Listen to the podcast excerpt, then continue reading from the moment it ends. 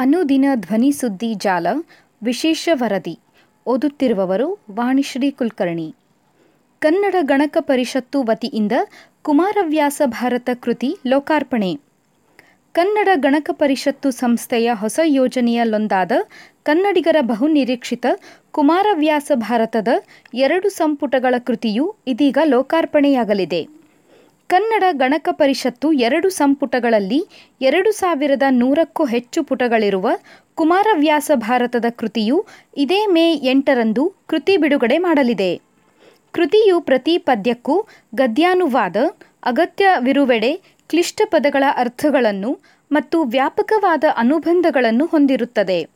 ಇದಲ್ಲದೆ ಟಿಪ್ಪಣಿಗಳು ಪದ್ಯಗಳ ಮೊದಲ ಸಾಲುಗಳ ಆಕಾರದಿ, ಸೂಜಿ ಕುಮಾರವ್ಯಾಸ ಭಾರತದ ಕುರಿತು ಪ್ರಕಟವಾಗಿರುವ ಲೇಖನಗಳು, ಪರಾಮರ್ಶನ ಕೃತಿಗಳು, ಮುಂತಾದವುಗಳ ಮಾಹಿತಿ, ಐದು ಜನ ವಿದ್ವಾಂಸರ ವಿಸ್ತಾರವಾದ ಪ್ರಾಸ್ತಾವಿಕ ಲೇಖನಗಳು ಈ ಸಂಪುಟಗಳಲ್ಲಿ ಲಭ್ಯವಿರುತ್ತದೆ.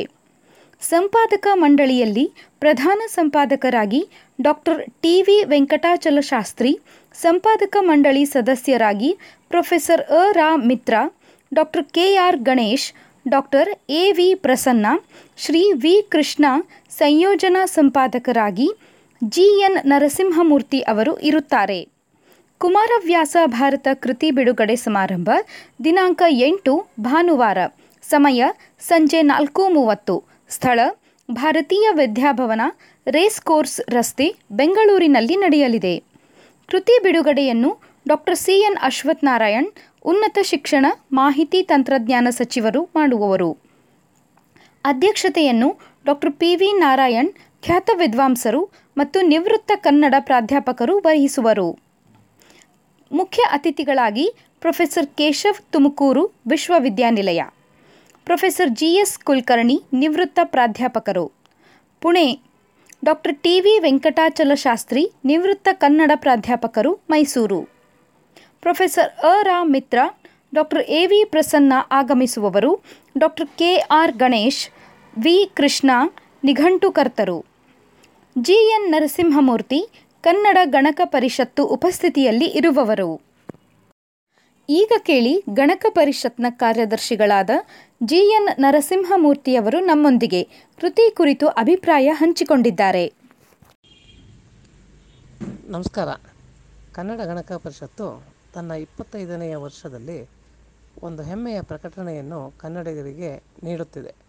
ಇದು ಕುಮಾರವ್ಯಾಸ ಭಾರತ ಎಂಬ ಕರ್ನಾಟಕ ಭಾರತ ಕಥಾಮಂಜರಿ ಎಂಬುದೇ ಈ ಕೃತಿ ಆಗಿದೆ. ಕುಮಾರವ್ಯಾಸ ನಮ್ಮ ನಾಡಿನ ಜನಪ್ರಿಯ ಕವಿಗಳಲ್ಲಿ ಒಬ್ಬ. ಈ ಕುಮಾರವ್ಯಾಸ ಭಾರತವನ್ನು ಪರಿಷ್ಕರಿಸಿ ಅದಕ್ಕೆ ಪ್ರತಿ ಪದ್ಯಕ್ಕೂ ಗದ್ಯಾನುವಾದ, ಕ್ಲಿಷ್ಟಪದಗಳ ಅರ್ಥ, ಟಿಪ್ಪಣಿ ಮುಂತಾದ ಅನೇಕ ಸೌಲಭ್ಯಗಳನ್ನು ಹೊಂದಿರುವ ಈ ಕೃತಿ ಎರಡು ಸಂಪುಟಗಳಲ್ಲಿ ನಾಳೆ ಎಂದರೆ ಎಂಟು, ಐದು ಸಾವಿರ, ಎರಡು ಸಾವಿರದ ಇಪ್ಪತ್ತೆರಡನೇ ಭಾನುವಾರದಂದು ಭಾರತೀಯ ವಿದ್ಯಾಭವನ ಬೆಂಗಳೂರು ಇಲ್ಲಿ ಬಿಡುಗಡೆ ಆಗ್ತಾ ಇದೆ. ಬಿಡುಗಡೆಯನ್ನು ಮಾನ್ಯ ಶಿಕ್ಷಣ, ಉನ್ನತ ಶಿಕ್ಷಣ ಸಚಿವರಾದಂಥ ಶ್ರೀ ಡಾಕ್ಟರ್ ಅಶ್ವಥ್ ನಾರಾಯಣ ಅವರು ಮಾಡ್ತಾ ಇದ್ದಾರೆ. ಇದು ಕನ್ನಡಿಗರಿಗೆಲ್ಲ ಸೇರಬೇಕಾದಂಥ ಒಂದು ಕೃತಿ ಅಂತ ನಾನು ಭಾವಿಸಿದ್ದೇನೆ. ಇದರಲ್ಲಿ ಅನೇಕ ವಿಶೇಷ ವಿಷಯಗಳ ಬಗ್ಗೆನೂ ಅನುಬಂಧ ರೂಪದಲ್ಲಿ ಅನೇಕ ವಿಸ್ತೃತ ಅಭ್ಯಾಸ ಮಾಹಿತಿಯನ್ನು ಸಹ ನೀಡಲಾಗಿದೆ. ಒಂದು ಭಾರತ ನಿಘಂಟು ಎನ್ನುವ ಕೃತಿಯನ್ನು ಸಹ ಇದರಲ್ಲಿ ಅಳವಡಿಸಲಾಗಿದೆ. ಹೀಗೆ ಸಾಮಾನ್ಯ ಓದುಗರಿಗೆ, ವಿದ್ಯಾರ್ಥಿಗಳಿಗೆ, ಪ್ರಾಧ್ಯಾಪಕರು, ಅಧ್ಯಾಪಕರಿಗೆ, ಸಂಶೋಧಕರಿಗೆ, ಸಾರ್ವಜನಿಕರಿಗೆ, ಎಲ್ಲರಿಗೂ ಅಗತ್ಯವಾಗಿ ಬೇಕಾದಂಥ ಕುಮಾರವ್ಯಾಸನ ಬಗ್ಗೆ ಸ್ವಲ್ಪ ಆಸಕ್ತಿ ಇರುವಂಥ ಎಲ್ರಿಗೂ ಬೇಕಾದಂಥ ಒಂದು ಕೃತಿ. ಇದು ಎರಡು ಸಂಪುಟಗಳಲ್ಲಿ ಬಿಡುಗಡೆ ಆಗ್ತಾ ಇದೆ. ಎರಡು ಕೃತಿಯ ಒಟ್ಟು ಪುಟಗಳು, ಎರಡು ಸಂಪುಟಗಳ ಒಟ್ಟು ಕೃತಿಗಳ ಪುಟ ಸಂಖ್ಯೆ ಸುಮಾರು ಎರಡು ಸಾವಿರದ ನೂರ ನಲವತ್ತ್ನಾಲ್ಕು ಇದರ ಒಟ್ಟು ಬೆಲೆ ಎರಡು ಸಾವಿರ ರೂಪಾಯಿ ಆಗುತ್ತೆ.